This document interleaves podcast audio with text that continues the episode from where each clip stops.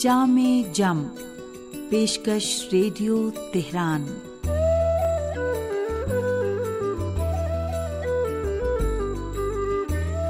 عزیز سامعین، محمد و علیہ محمد پر درود و سلام کے ساتھ دینی معلومات پر مشتمل آپ کا پسندیدہ پروگرام جامع جم لے کر حاضر ہیں۔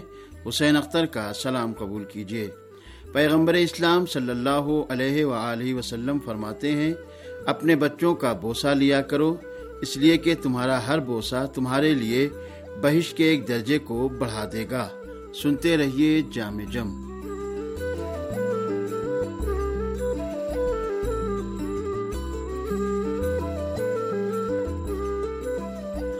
انسان محبت اور توجہ کا بھوکا ہوتا ہے۔ محبت اور توجہ دلوں کو حیات بخشتی ہے۔ جو انسان خود کو پسند کرتا ہے، وہ چاہتا ہے کہ لوگ بھی اسے پسند کریں۔ محبت و چاہت انسان کو شادماں اور خوشحال کرتی ہے۔ تربیت اولاد میں محبت کا کردار بنیادی حیثیت کا حامل ہے۔ بچوں کی اہم ترین نفسیاتی اور فطری ضرورت محبت، التفات اور توجہ حاصل کرنا ہے۔ اور چونکہ والدین بچوں کے سب سے پہلے سرپرست اور مربی ہیں، لہذا ان کے لیے ضروری ہے کہ وہ بچوں کی اس فطری ضرورت پر خاص توجہ کریں۔ کیونکہ یہی وہ ضرورت ہے جو ان کی تربیت کی اساس اور بنیاد کو تشکیل دیتی ہے۔ لہذا اس ضرورت کا پورا ہونا ان کے لیے نفسیاتی و فطری سلامتی، اعتماد و خود اعتمادی اور والدین پر اعتبار کا سبب اور ذریعہ ہونے کے ساتھ ساتھ ان کی جسمانی سلامتی کا بھی باعث ہے۔ محبت لوگوں میں میل ملاپ اور یکجہتی کا سبب ہے۔ اگر محبت کا جذبہ نہ ہوتا تو لوگوں میں ان سے محبت نہ ہوتی۔ کوئی بھی انسان کسی دوسرے کی ذمہ داری قبول کرنے کو تیار نہ ہوتا اور ایثار و قربانی جیسے لفظوں کا وجود ہی نہ ہوتا۔ محبت و الفت پیدا کرنے والے کام تمام انسانوں کے لیے نہایت ضروری ہیں، خاص طور پر تعلیمی و تربیتی اداروں کے لیے۔ اس لیے کہ محبت ہی ایسی شے ہے جو جسم و روح کی سلامتی کے ساتھ ساتھ انسان کی اخلاقی برائیوں اور کمزوریوں کی اصلاح اور بہبود روابط کا ذریعہ بنتی ہے۔ انسان سے رابطے کی زبان خاص طور پر بچوں سے رابطے کی زبان محبت ہونی چاہیے اور سختی سے کسی کی تربیت نہیں کی جا سکتی۔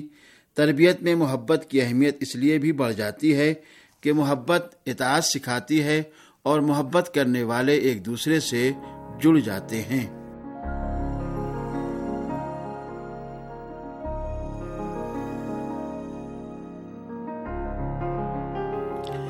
محبت بچوں کی ذہنی نشو نما اور روحی تعادل کے مہم اسباب میں سے ہے۔ ان کی ذاتی خوبیاں اور سلوک کافی حد تک محبت کی مرہون منت ہیں جو انہیں اس تربیت کے دوران ملی ہے۔ گھر کی محبت بھری فضا اور محبت سے لبریز ماحول بچوں میں نرم جذبات اور فضائل کے رشت کا سبب ہے۔ جو بچے محبت بھرے ماحول میں تربیت پاتے ہیں، وہ کمال تک پہنچتے ہیں، بہترین طور طریقہ سیکھتے ہیں اور دوسروں سے محبت کرتے ہیں۔ اور سماج و معاشرے میں بہتر انسانی اقدار کے حامل ہوتے ہیں۔ مہر و محبت ہی وہ انمول موتی ہے جو زندگی کو پرلطف اور بامانہ بناتی ہے اور بچوں کی استعداد کو نکھارنے اور سنوارنے کا سبب بنتی ہے اور اس میں صحیح و کوشش اور تخلیقی صلاحیتیں پیدا کرتی ہیں۔ محبت کی بنیاد بچوں اور نوجوانوں کی تربیت کرنا بنیادی انسانی اور اسلامی طریقوں میں سے ہے۔ پیغمبر اسلام صلی اللہ علیہ و وسلم بچوں سے بہت زیادہ محبت فرمایا کرتے تھے اور ان سے اچھا سلوک کرتے تھے اور ہمیشہ فرمایا کرتے تھے، بچوں سے محبت کرو اور ان کے ساتھ الفت و محبت سے پیش آؤ۔ لہذا والدین کو چاہیے کہ وہ قلبی طور پر اپنے عمل سے بچوں کو یہ یقین دلائیں کہ وہ انہیں دوست رکھتے ہیں۔ ان کی یہ بات بچوں پر مثبت اثر ڈالے گی اور کچھ ہی عرصے میں اس کا نتیجہ سامنے آ جائے گا۔ تربیت کی سب سے اہم اور مؤثر روش محبت ہے۔ محبت جازبیت کشش اور مقصد پیدا کرتی ہے اور تاغوتی و سرکش انسانوں کو رام کر دیتی ہے۔ اور گھر کے نالائق و نافرمان بچوں کو آرام اور سکون بخشتی ہے۔ بچے گھروں میں قانون اور رعایتوں سے زیادہ محبت و عطوفت کی ضرورت محسوس کرتے ہیں۔ اور ان کی روح کی سلامتی و سعادت مندی کی تکمیل اس وقت ہوتی ہے جب گھر کی فضا اور ماحول میں الفت و عطوفت، مہر و محبت قائم و استوار ہو۔ لہٰذا اگر والدین بچوں کی اس طرح تربیت کریں گے تو بچے بھی نیک سیرت اور پابند دین بن کر معاشرے کے لیے نمونے عمل بنیں گے۔ اور سامعین، اب پیش ہے ایک سامع کا خط۔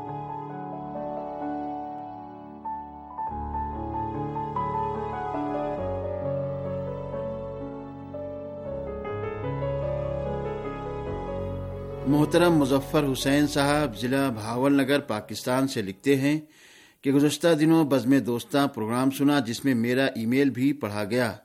سن کے مجھے بہت خوشی ہوئی۔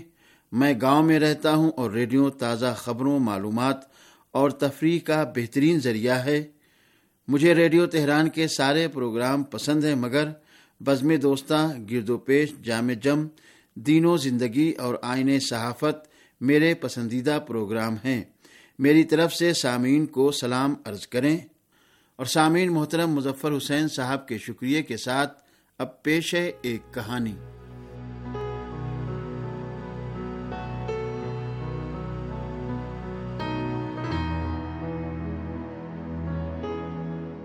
ایک دفعہ کا ذکر ہے کہ نوشیروان بادشاہ شکار سے واپس آ رہا تھا کہ راستے میں اس کی نظر ایک بوڑھے لکڑہارے پر پڑی، جس کے سر پر لکڑیوں کا گٹھا تھا۔ اور دھوپ کی وجہ سے اس کا تمام بدن پسینے میں شراب اور تھا۔ اس کے پاؤں میں جوتا تک نہیں تھا۔ راہ چلتے اچانک اس کے پاؤں میں ایک ہڈی چبھی جس سے اس کے پاؤں سے خون بہنے لگا۔ اس نے مٹی اٹھا کر زخم پر ڈالی اور چل پڑا۔ نوشیروان بادشاہ کو اس لکڑہارے پر ترس آیا۔ گھوڑا دوڑا کر اس کے پاس گیا اور اس سے کہا، تو بوڑھا آدمی ہے، یہ تیرے آرام کرنے کا وقت ہے۔ اس بڑھاپے میں تو اتنی محنت کیوں کر رہا ہے؟ بوڑھے نے کہا، میری بیوی فوت ہو چکی ہے اور میرے گھر میں چار بیٹیاں ہیں۔ میں روزانہ ایک گٹھا لکڑیوں کا بازار جا کر فروخت کرتا ہوں، جس سے مجھے روزانہ ڈیڑھ درہم مل جاتے ہیں۔ ایک درہم کا آٹا لے کر کھانا پکاتا ہوں اور آدھے درہم کی روئی خرید کر جمع کرتا ہوں۔ جب اچھی خاصی روئی جمع ہو جاتی ہے، تو اس سے میری بیٹیوں کے کپڑے تیار ہو جاتے ہیں۔ اگر میں محنت نہ کروں تو ہم سب بھوکے رہ جائیں گے۔ نوشیروان نے کہا، تمہارا گھر کہاں ہے؟ بوڑھے نے جواب دیا، میرا گھر اسی بستی میں ہے۔ نوشیروان نے کہا، تو میں یہ بستی تمہارے حوالے کرتا ہوں۔ اس بستی کا تمام تر خراج اور لگان آج سے تمہارا ہوگا اور نشانی کے لیے اپنی انگوٹھی اتار کر اسے دے دی۔ بوڑھا انگوٹھی لے کر شہر کے حاکم کے پاس گیا۔ اور اس نے اس علاقے کا تمام لگان اس کے حوالے کر دیا۔ چند دنوں بعد اس کا شمار دولت مند افراد میں ہونے لگا۔ پھر ایک مدت کے بعد نوشیروان بادشاہ شکار کے لیے نکلا اور اپنے ساتھیوں سے جدا ہو گیا اور اتفاق سے اسی بستی میں پہنچ گیا۔ اس نے لوگوں سے پوچھا کہ یہ گاؤں کس کا ہے؟ تو لوگوں نے بتایا کہ یہ گاؤں ایک لکڑہارے کا ہے جس پر بادشاہ نے رحم دلی کرتے ہوئے یہ گاؤں عطا کیا تھا۔ بادشاہ کو گزرا ہوا زمانہ یاد آیا اور لوگوں سے پوچھا کہ اس کا گھر کہاں ہے۔ لوگوں نے اس کے گھر کی نشاندہی کی۔ جب نوشیروان وہاں پہنچا تو دیکھا کہ ملازمین کی ایک فوج اس کے دروازے پر کھڑی پہرا دے رہی ہے۔ نوشیروان نے ملازمین سے پوچھا، تمہارا مالک کہاں ہے؟ انہوں نے بتایا کہ آج ان کی طبیعت ناساز ہے، اس لیے وہ آج آرام کر رہے ہیں۔ بادشاہ نے پوچھا، ان کی طبیعت خرابی کی وجہ کیا ہے؟ ملازمین نے بتایا، آج ہمارے سردار اپنے باغ کی سیر کرنے گئے تو سیر کی وجہ سے ان کی طبیعت میں کچھ سستی سی پیدا ہو گئی۔ اس لیے آج وہ آرام فرما رہے ہیں۔ یہ سن کر نوشیروان کو ہنسی آ گئی اور یہ کہہ کے کہ اپنے مالک سے کہہ دو، ایک مہمان اس سے ملنا چاہتے ہیں۔ بوڑھے نے ملاقات کی اجازت دی تو نوشیروان اس کے کمرے میں داخل ہوا اور دیکھا کہ بوڑھا اطلس و کم خواب کے بستر پر لیٹا ہوا تھا۔ بادشاہ کو دیکھ کر بستر سے اٹھا اور اس کی تازی مزہ لائی۔ بادشاہ نے کہا، تم مجھے ایک سوال کا جواب دو، پھر میں چلا جاؤں گا۔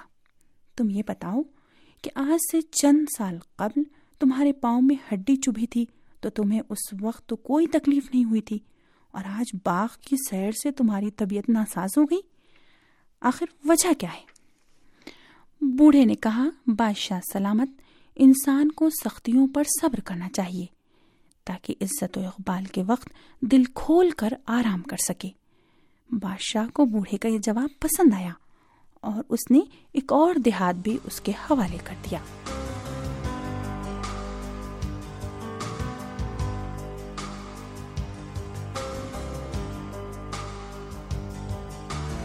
سامعین، اسی کے ساتھ پروگرام جامع جم اپنے اختتام کو پہنچا۔